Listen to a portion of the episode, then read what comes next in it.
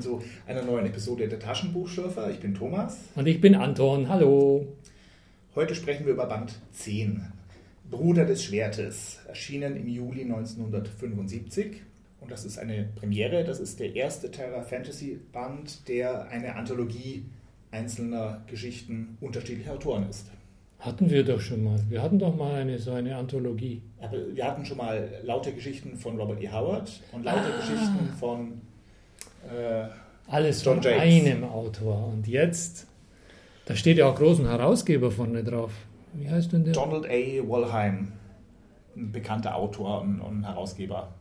Was kennt man denn von dem? Weiß ich nicht, aber er hat seinen eigenen, eigenen Verlag, eigenen so. Label, Aha. DAW, DAW, nach seinen Initialen. Und wenn ich mich recht erinnere, sind die Anthologien das, was mir bei den Terra Fantasy Bänden am besten gefallen hat. Besser als die einzelnen Romane. Mhm. Also was Wollheim betrifft, ich habe ihn nachgeschlagen, habe nichts Nennenswertes über ihn gefunden, aber das ist einfach, meine Sekundärliteratur taugt wahrscheinlich nichts. Die drei Geschichten in diesem Band verbindet, dass sie alle Science-Fiction-Elemente haben und alle nicht auf unserer Erde spielen. Beginnen wir mit Paul Anderson, Bruder des Schwertes. Originaltitel Swordsman of Lost Terror von 1951, übersetzt von Eduard Luxchandel. Bruder des Schwertes. Ja, da stellt sich die Frage, wo spielt denn die Geschichte? Spielt die auf der Erde oder wo spielt die denn?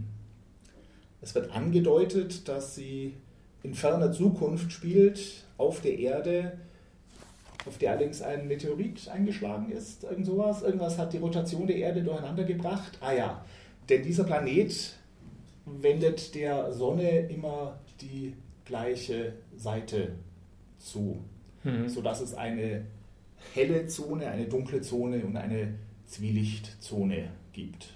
Wenn wir so anfangen, dann werten wir diese Geschichte genauso auf, wie es der Herr Wollheim aufgewertet hat.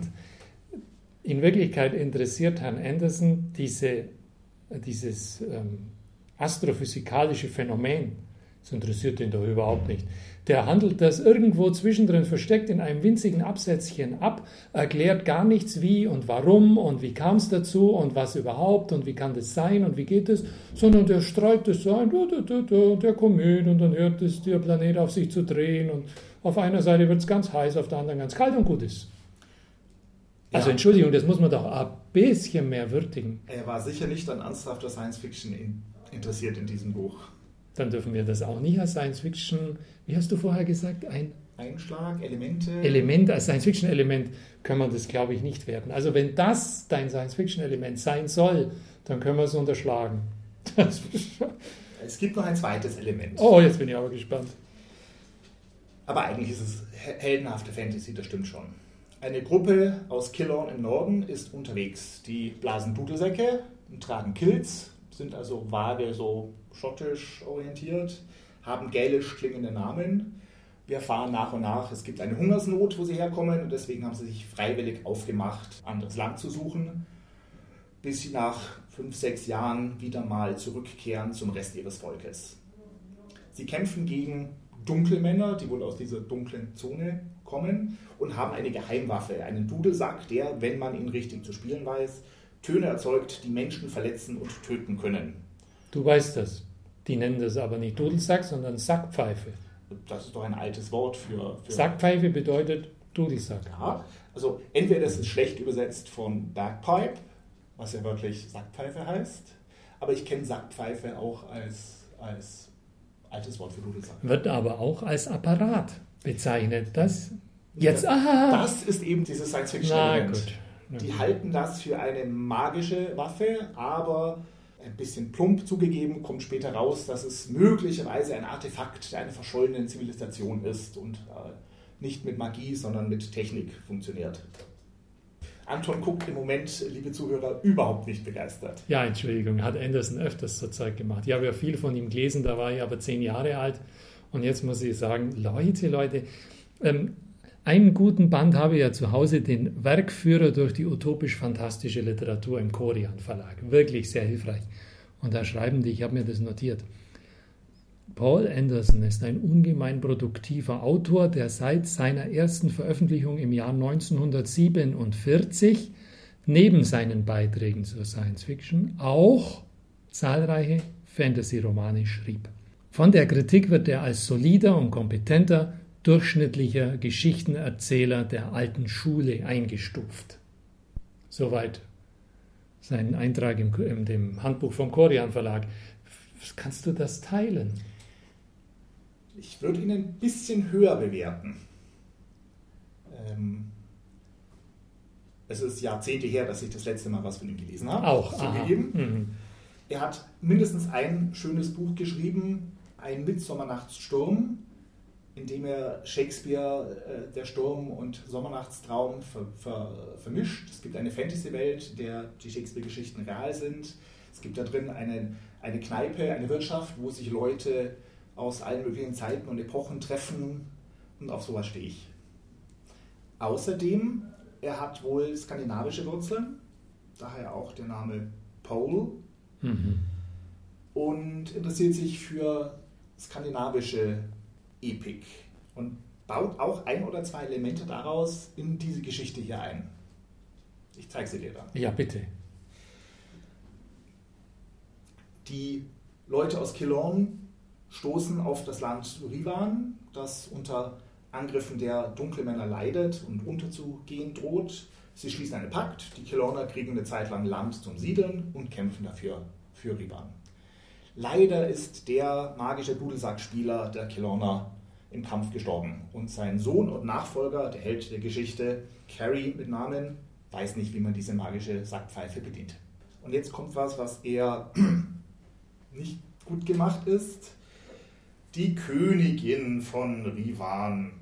Eine junge, attraktive Königin verliebt sich aus nicht nachvollziehbaren Gründen in diesen fremden Rivan, flirtet mit dem und erzählt ihm dann plötzlich was zum Hintergrund. Von ihr kommt nämlich dieser Monolog daneben bei, dass die Pfeife ein technisches Artefakt sein könnte und kein Götterwerk, dass der Planet der Sonne immer die gleiche Seite zuwendet und dass das früher wohl nicht so war erstaunlich, was diese Rivana-Königin hier für astronomische Kenntnisse hat. Überhaupt ist diese Sati leider völlig unnötig. Carrie wird später entführt, der könnte mit oder ohne diese Sati entführt werden. Ähm, sie hilft ihm ein bisschen minimal im Kampf gegen die Schurken später. Auch das hätte er alleine machen können. Es gibt also einen Test, den Sexy Lampe-Test.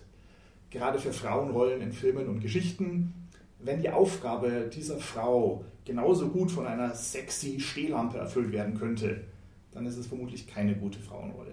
Wow, wow, wow. Und diesen Test besteht diese Königin Sati hier wirklich nur ganz, ganz knapp. Das ist gut. Rollen danach zu beurteilen, ob sie überflüssig sind. Ja.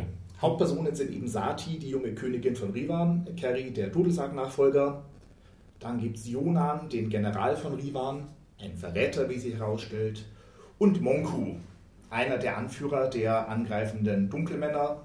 Dieser Monku wird gefangen genommen, aber vom Verräter Jonan befreit, der Sati und Kerry als Gefangene mit in Richtung Osten nimmt. Kerry gelingt die Flucht, er befreit Sati, duelliert sich mit Jonan und Sati haut den bösen Monku, der das Geheimnis der Sackpfeife entschlüsselt hat, der ist ein guter Techniker, eine Lampe über den Kopf. Das ist so ihre einzige Aktivität. Sodass Carrie mit seiner Dudelsackpfeife die Stadt der bösen Dunkelmänner in Schutt und Asche legen kann. Warum hat jetzt der das Geheimnis entschlüsselt? Weiß ich nicht. Sowas ärgert mich mehr als eine sexy Lampe. Warum soll der Sohn des Sackpfeifenmeisters, warum soll der das Ding nicht lernen, was weiß ich, intuitiv oder sonst wie, irgendwann so zu spielen, dass es schreckliche Geräusche erzeugt. Aber der, der Feind findet das einfach so raus. Diese gälischen Barbaren werden letztlich als Barbaren geschildert. Mhm. Die sind auf einer nicht sehr hohen Zivilisationsstufe. Glauben an Übernatürliches und vielleicht ist es gerade der Glaube an Übernatürliches, der sagt, die Pfeife es kommt von den Göttern und sie kann nur vom Vater zum Sohn weitergegeben werden, dann versucht man es vielleicht gar nicht ernsthaft. Wenn der Monku aus einer besser organisierten, wenn auch bösartigeren Kultur kommt. Und äh, was arbeitet jetzt in dieser Pfeife, was diese schreckliche Wirkung hat? Das wird überhaupt nicht erklärt. Was vermutest du? Ich, ich habe überhaupt keine Ahnung. Ist mir sowas von egal. Okay. Fantasy, Science Fiction, Magie. Und du bleibst dabei, Anderson ist etwas mehr als ein durchschnittlicher Geschichtenerzähler. Ja, denn Ja. schlecht ist diese Sati und diese Liebesgeschichte. Die ist für die Handlung ja wirklich kaum nötig. Die Königin verliebt sich sofort in den fremden Jüngling und auf der Flucht haucht sie, ich liebe dich. Ja, was soll sie denn sonst haben? Ja, ich, was ist denn das für eine Königin? Gut ist allerdings die sprachlichen Bilder. Wir haben einen roten Bart des gälischen Kämpfers, der wie eine Fackel leuchtet. Im Kampf ist die Axt wie ein Blitzstrahl, Donner von Metall auf zerreißendem Metall. Der Pfeilhagel wird geschildert als grau gefiederter Tod gegen die Flut, die gegen die Wagen anbrandet. Die Schwerter im Kampf werden beschrieben mit das Eisengelächter der Schwerter. Seit wann hast du so eine Freude an Klischees? Das Eisengelächter der Schwerter? Ja, Das ist kein Klischee. nicht. Nein, das ist ein Bild. Man mag es für übertrieben halten, aber nun gibt es in der skandinavischen Epik. Oh, jetzt geht's aber los. Also dein, dein Eisengelächter habe ich schnell überlesen. Da dachte ich mir, muss ich das Ding nur zu Ende bringen? Ich lese halt brav weiter. Aber gut, was jetzt kommt die Epik? Da gibt es da gibt's Kenningal, Plural von Kenning. Das ist typisch ähm, für die Heldendichtung. Da sagt man nicht Gold, sondern zum Beispiel Lindwurmlager. Muss ich quasi erst erschließen, was damit gemeint ist. Klar, Lindwurmlager, wo, wo haust der Drache auf einen Goldschatz. Das Verderben der Zweige ist Feuer. Ah, Bienenwolf, Beowulf im Original, ist was für ein Tier? Der Bär. Weil er gefährlich ist wie ein, ein Wolf und doch Bienen mag. Der Zahnröter des Wolfes ist der Mensch, ah, weil er vom Wolf gebissen wird. Eine Wundbiene fliegt wie eine Biene und macht Wunden. Ein Pfeil. Und da gibt es also ganze Sammlungen. Das längste überlieferte Kenning besteht aus neun solchen Bestandteilen. Der Feuerschwinger des Schneegestöbers, des Trolls, des Schutzmonds, des Rosses, des Bootshauses. Der isländische Dichter Snorri Sturluson, der hat also ein, ein Buch geschrieben, wie man damit umgeht. Der empfiehlt allerdings höchstens fünf solcher Bausteine, 19 übertrieben. Aber da taucht zum Beispiel das Schneegestöber der Axt auf, was sich der Kampf ist. und dein Eisengelächter kommt da auch vor. Kommt nicht vor, aber Passt gut rein. passt gut rein. Hm. Und das finde ich jetzt gar nicht so klischeehaft, sondern eines der, der rettenden Elemente dieser Geschichte. Dankeschön. Aber das muss man erst finden. Und vor allem erklärt bekommen. Aber dafür reden wir ja drüber, dass, es, dass sich mir die Welt erschließt. Es kommt ja in dem Buch kommt ja noch eine Geschichte. Da bin ich auch gespannt, welche Perlen ich da überlesen habe. Meinst du die nächste Geschichte? Ja, die meine ich. Äh, Da wirst du mir helfen müssen, Perl zu finden. Eine sehr kurze Geschichte im Dschungel der Venus von Otis Adelbert Klein. 1933 erschienen, übersetzt von J. Nilsson. Hallo? Hallo, was schreibt da der Herr Wollheim? Der Herr Klein stand dauernd in Konkurrenz zu Burroughs, oder Ja. wie war das? Der ja seine nicht nur Tarzan geschrieben hat, sondern Carson Napier von der Venus und John Carter vom Mars. Und äh, das heißt, er, war eine wirkliche Konkurrenz, oder? Das ist ja kaum fassbar. Das weiß ich nicht. Also die Zuhörer kriegen es vielleicht mit, wir sind nicht wirklich begeistert von dieser Geschichte. Nein, ich habe ich hab echt gedacht, das ist ähm, ein kleiner Aprilscherz des Herausgebers. Also sowas da reinpacken, es passt nicht rein, es hat nicht den Charakter die, der Reihe, es hat nicht die Länge wie die anderen, es ist, es er hätte genauso gut eine Seite Comic machen können oder Maggi-Werbung oder was. Das ist völlig unverständlich. Naja, es passt zur ersten und vor allem zur letzten Geschichte dann doch wieder, dass es Ein Science-Fiction-Element hat. Hör mir damit auf! Wo ist denn das? Der Flugleiter, oder? Also das Ganze spielt auf der Venus. Ja, genau. Das ist schon mal so Science-Fiction-Element. Und die Burroughs-Geschichten spielen ja auch auf der Venus. Nun ist es natürlich keine wissenschaftliche Venus, sondern eine sehr fantasyhafte Venus. Außerdem gibt es, äh, hallo, das hat mich auch verwirrt, im ersten Absatz quasi einen Rahmen. Da ist ein Wissenschaftler und Psychologe, der live und unmittelbar mithilfe einer Maschine das Leben eines Venusianers beobachtet. Und der Rest der Geschichte ist dann einfach, was diesem Venusianer passiert und dieser Wissenschaftler und Psychologe taucht nicht mehr auf. Dieser Venusianer fliegt über den Ozean auf der Suche nach seltenen Pilzsporen, die ihn reich machen würden. Er muss notlanden, weil irgendwas an seiner Maschine, die durch Willenskraft angetrieben wird, eine Maschine, Science Fiction, nicht funktioniert. Und dort stößt er auf eine gestrandete Prinzessin, die sich auf einem Pilz hockend gegen angreifende Tiere verteidigt. Sie klammert sich fest am ja. Pelz. Das war noch das Beste an der ganzen Geschichte. Ich sah nämlich ihr Gewand wehen, wie sie sich da an diesem riesen Pilz an der Krempe festklammert. Wunderbar. Aber es war alles. Äh, der junge Mann verliebt sich sofort in diese sofort. Frau, muss ja so sein, aber und, und rettet sie. Aber will sie schon trennen, weil er hat ja kein Geld. Da entdeckt er, oh Gott, dieser Pilz, der leider beim Kampf zerstört worden ist, war genau ein Exemplar jener seltenen Art, die er suchen sollte. Und ganz traurig. Und ein allerletzter origineller, überraschender, überraschend gemeinter Twist. Die Prinzessin hat versehentlich ein paar der Sporen mitgenommen und zeigt sie ihm. Und dann ist er doch reich. Der, der Autor Klein, der war lange Zeit Herausgeber von, wie, welches Magazin? Weird Tales, tatsächlich. Sagt dir das was? Der war der, der, der war Herausgeber von Weird Tales. Von 1923 bis 54. Das muss man sich mal vorstellen. 1923 bis 54 hat Lovecraft herausgegeben, Howard, dein Liebling, den wir ja hier immer wieder haben, und Bradbury. Hat man denn von dem Kleinen nichts anderes nehmen können? Das muss ja wohl geben, der muss ja wirklich was können. Warum kriegt man denn da drin sowas vorgesetzt? Also, das mal phänomenal. Ich sage ja, das ist besser als Seite Maki-Werbung. Man kann die Geschichte zugute halten, dass sie kurz ist es gibt ja auch nicht viel Handlung und die ist wirklich genauso unelegant erzählt, wie ich sie gerade zusammengefasst habe. Lass uns doch einfach weitergehen. Okay. Jetzt endlich.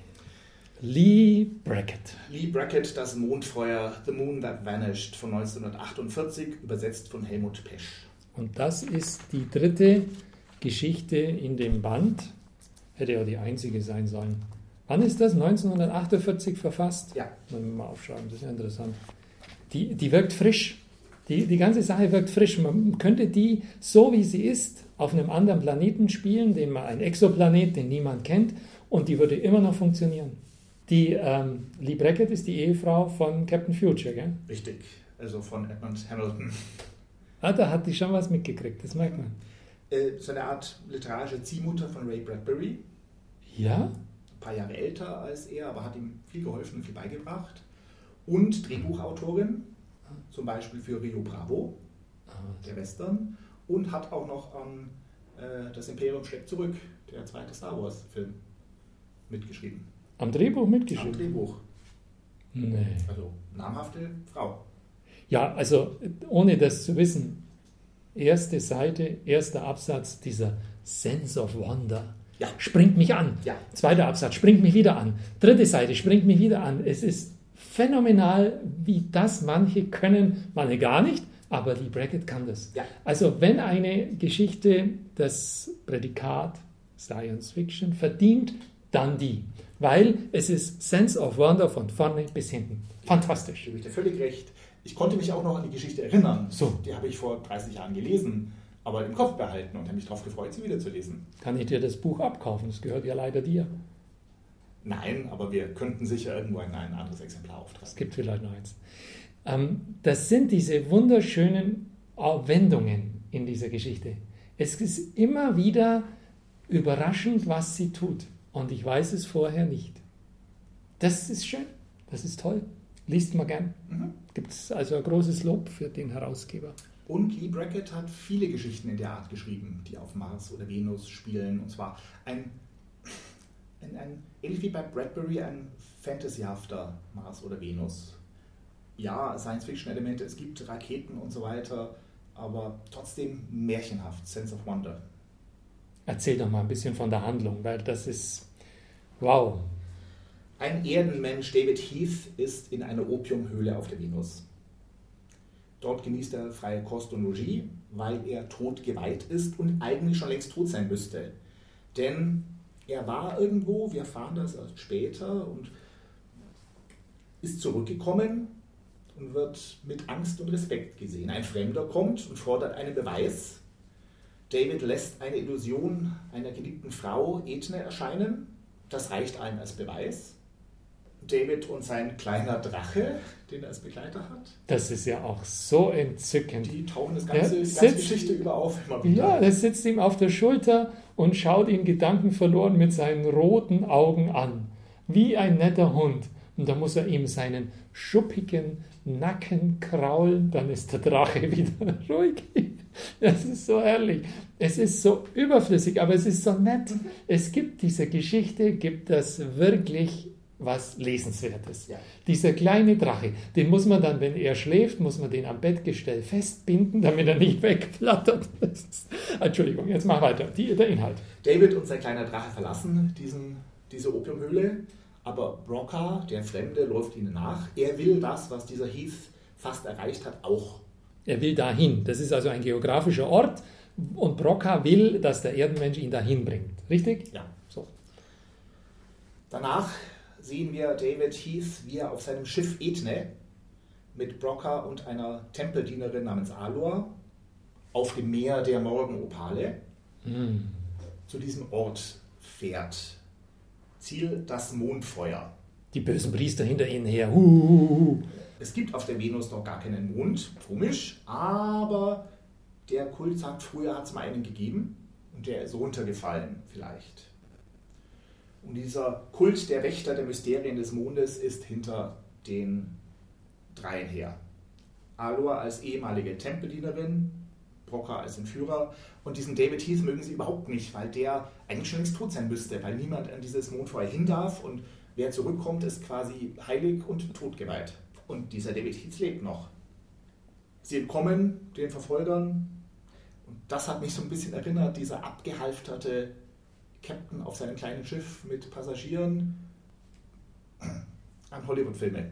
Ich weiß nicht genau welche, aber Bogart in African Queen da spiegelt sich das Drehbuch im Roman oder wie? Möglicherweise. Ah, auf die Idee wäre ich nicht gekommen. Gott sei Dank sind mir diese alten Filme meistens erspart geblieben. An ein paar erinnere ich mich doch, ja.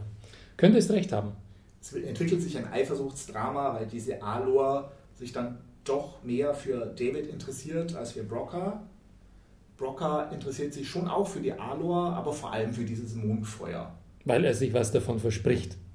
Der Mann ist, was ist der? verrückt nach Macht, Einfluss. Das ist so ein, so ein, so ein Ego-Booster, der unbedingt sich verwirklichen will, scheint mir.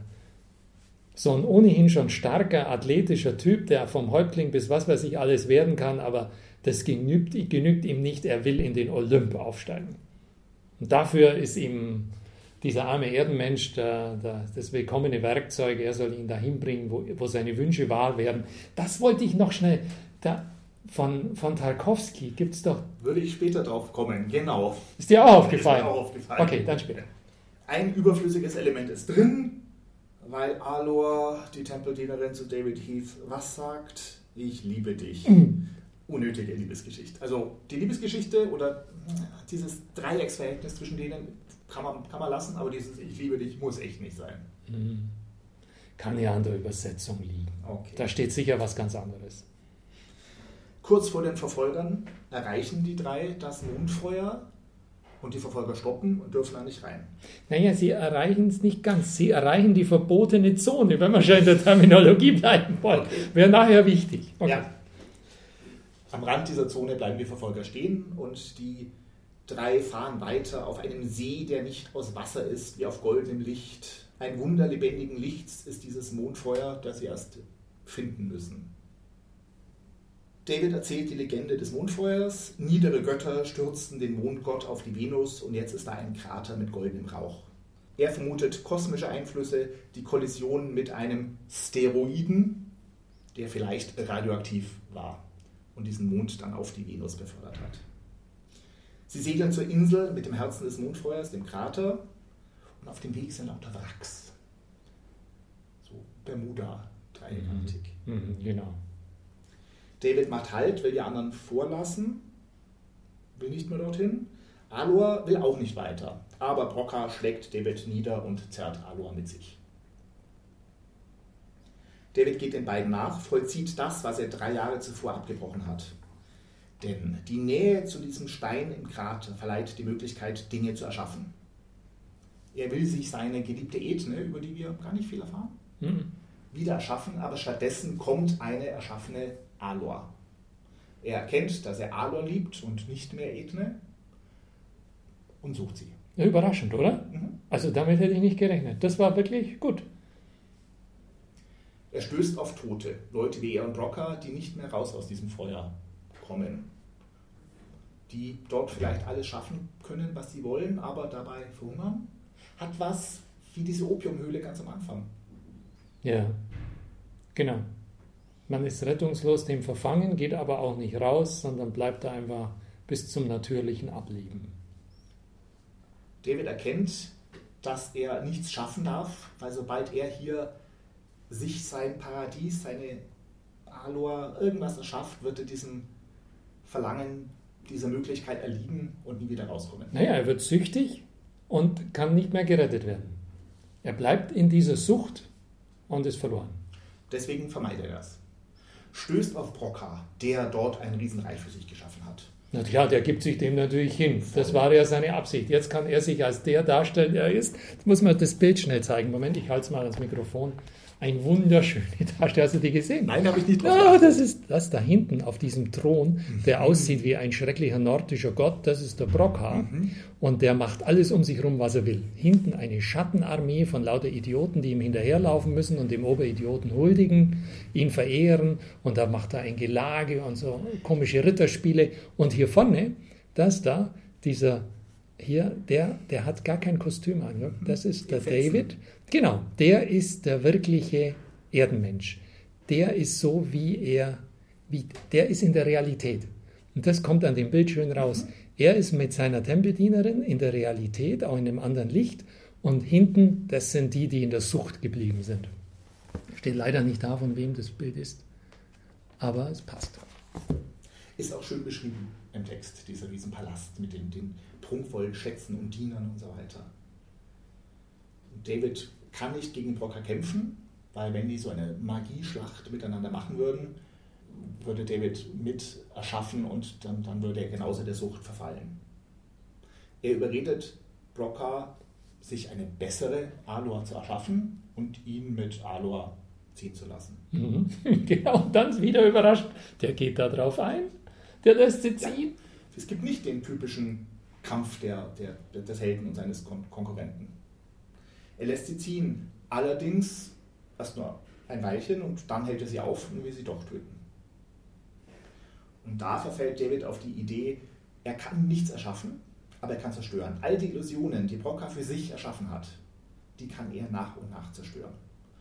Und das will Broca nicht und deswegen lässt er David und Alor ziehen. Auch nicht.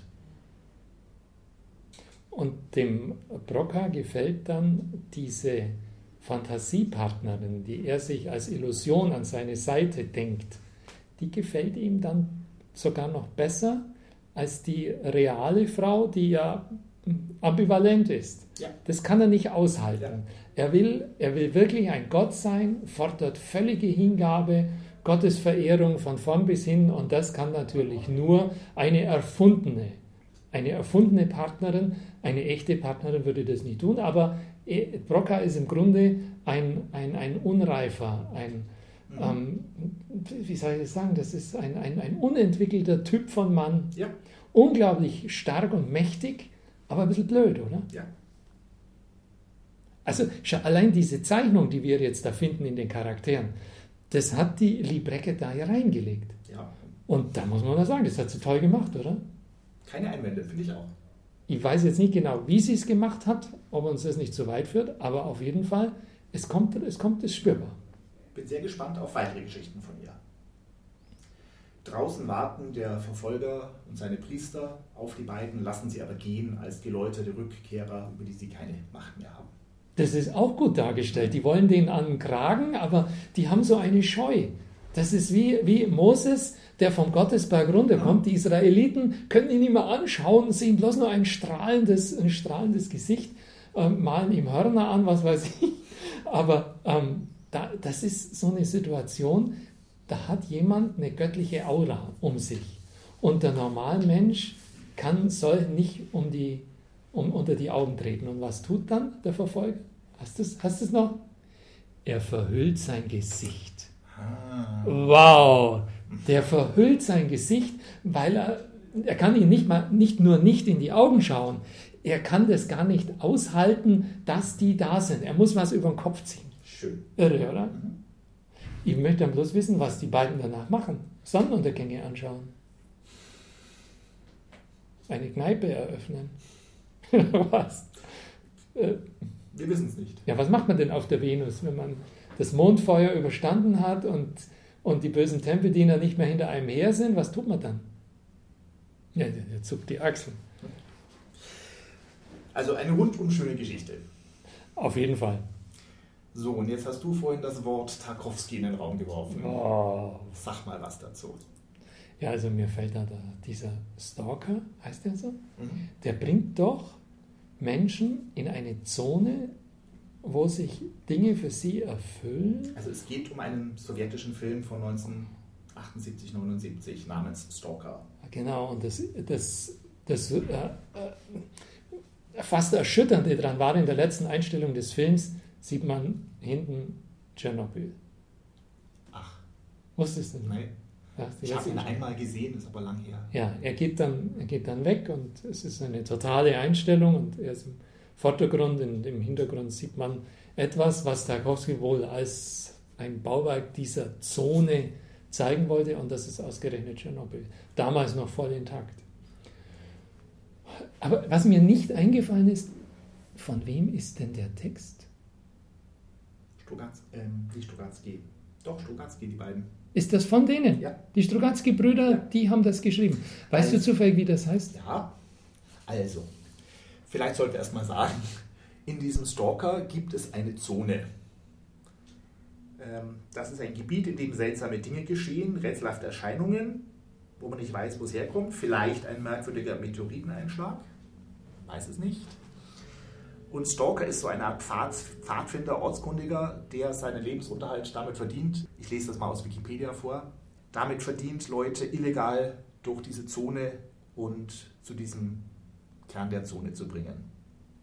Der Stalker hat Gespür, ja Ehrfurcht für diesen sich ständig veränderten Ort entwickelt, fühlt die Gefahren im Voraus und hat seine Methoden, den tödlichen Fallen, die die Zone stellt, auszuweichen. Er war schon oft dort. Ähnlich wie David Heath ja auch den genau. Fallen im zum Mondfeuer ausweist. Er weiß vorher, wo man hin muss. Zwei seiner Kunden wollen aus unterschiedlichen Motiven an einen Ort gebracht werden, der sich in der Zone befindet und der als Raum der Wünsche bezeichnet wird.